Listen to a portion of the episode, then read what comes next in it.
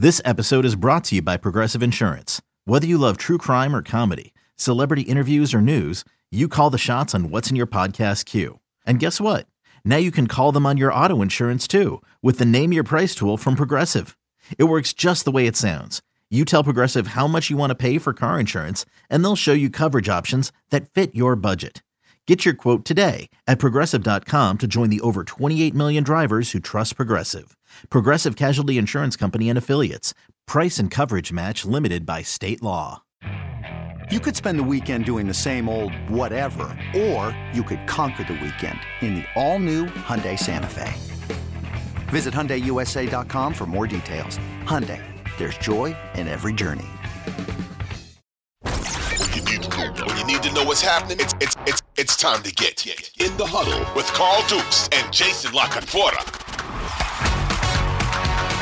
Back for another edition of In the Huddle. Oh, the offseason is here. My man Jason La Canfora is here. I'm Carl Dukes. Put him up. Brian Baldinger, part of his podcast as well, guys. You know how we do it, and we appreciate you guys subscribing, telling your friends, liking us. We put out new episodes Tuesday and Thursdays. As we move through the offseason, there will be some adjustments with vacations, etc. But we will be here and we'll be talking about the biggest offseason stories all offseason long. Jason, there is no bigger offseason story than where you are, my friend, because today you can franchise tag, you can transition tag, and I don't know if that's going to happen anytime soon with Lamar Jackson. But let's start there because everyone talks about the Aaron Rodgers thing being the, the first domino. I don't know if that's true. Yeah. I think I think this is. Where's this at? Where are we going now that today it officially starts that you can franchise tag guys? Uh, do I think that they're negotiating around the clock? No. But, you know, there's the whole PR optics element to this. And this, you know, this young man's been in this town for five years. He's done a lot of special stuff. Things at the quarterback position, things offensively that no one's really seen before. Um, he brought life to a franchise that was having trouble getting people to show up for what amounted to playoff games because they were sick of three yards in a cloud of dust. And that was the passing attack. Um, so he changed all that, and and the circle looks like it's closing faster than anyone could have imagined when he's unanimous MVP at 2019. But like, they still want to sell this idea that we're doing everything we can to keep him here, right? And we're only going to trade him if we have to. Well, if that's what you're selling, then you've got to sort of take it to the wire, right? Like, why would you slap the tag on him now when you don't have to do it for two weeks?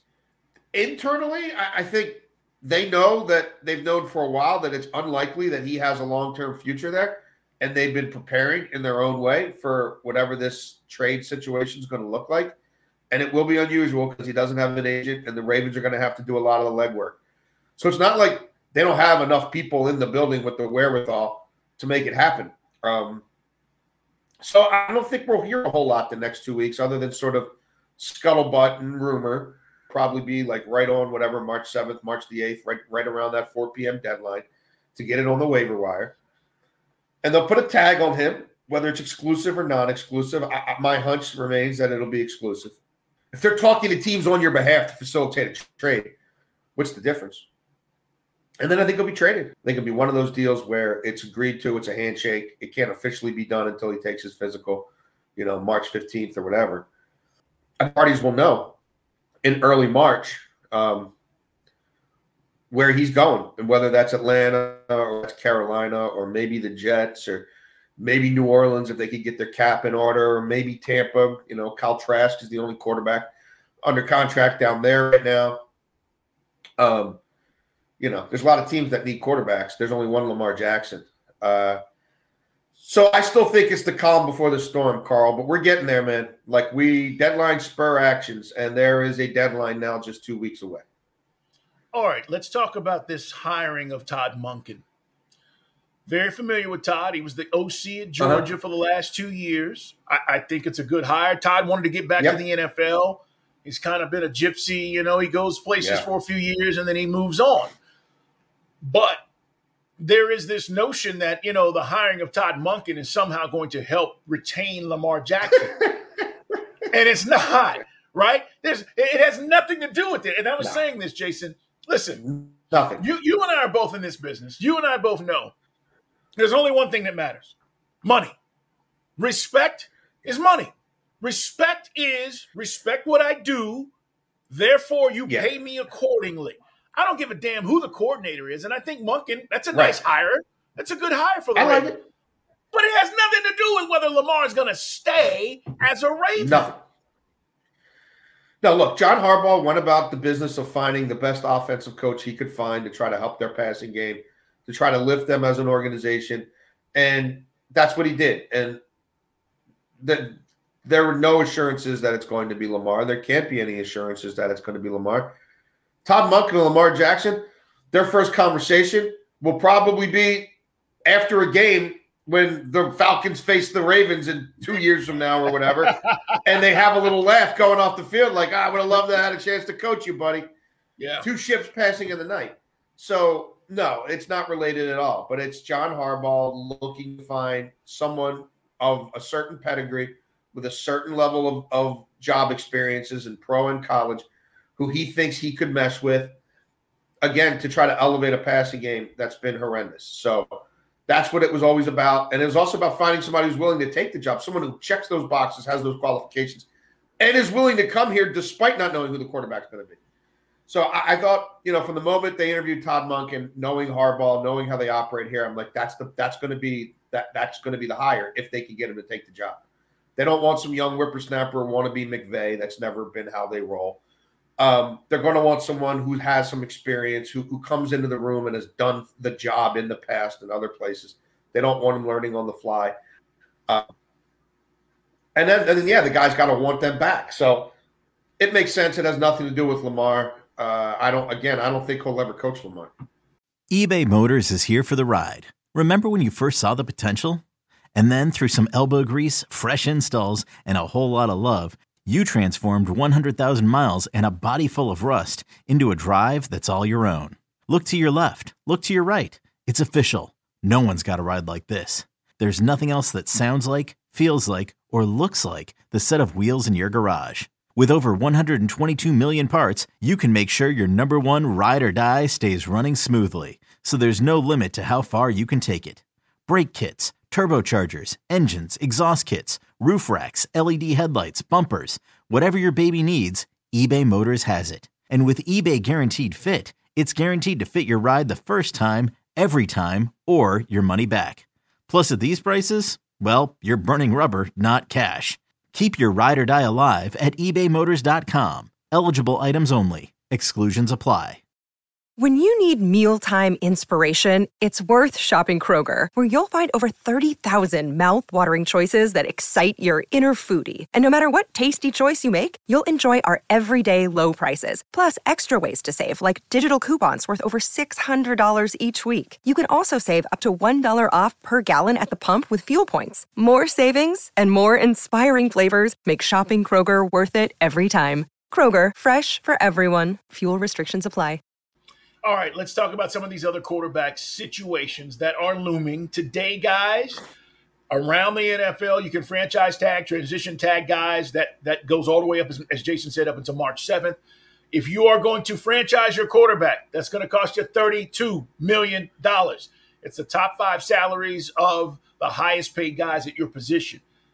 Saquon Barkley is a, a running back. I think the Giants should franchise tag him. It's $10 million. It sounds like a lot of money, but not for a running back. And if you do that, you then have the money to pay Daniel Jones, who is the next guy I want to talk about. Jason, um, Daniel Jones, do you pay him if you're the Giants? Because this is the big question. If you franchise tag Saquon, let's just use this scenario. It gives you a chance to maybe give uh, Daniel Jones a what, two, three, four year extension. But he's not going to be the highest paid guy. He's still going to make great money. But what Well, are you paying him? I, I think they're tagging Daniel Jones. I've thought since the middle of the season they're tagging Daniel Jones. You know, executives, GMs I've talked to from my my column at the Washington Post. I understand where you where you're coming at it, but I would flip the script and say there's a reason the running back tag is only ten million dollars, right? And how many teams are really going to go out to try to poison pill us on Saquon Barkley? So let's put that on the side. Let me get the quarterback at 32. I've got him till July like, you know, to get a long term deal done. Let's see where these other things go. Let's see if, you know, Burrow gets five years, 275 million fully guaranteed. Like, but let's get cost certainty with him.